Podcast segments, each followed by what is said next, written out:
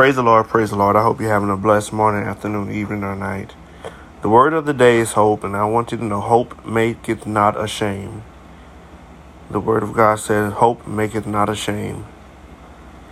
Our Father, which art in heaven, hallowed be thy name. Thy kingdom come, thy will be done, on earth as it is in heaven. Give us this day our daily bread, and forgive us of our trespasses, as we forgive those who trespass against us. And lead us not into temptation but deliver us from the evil one.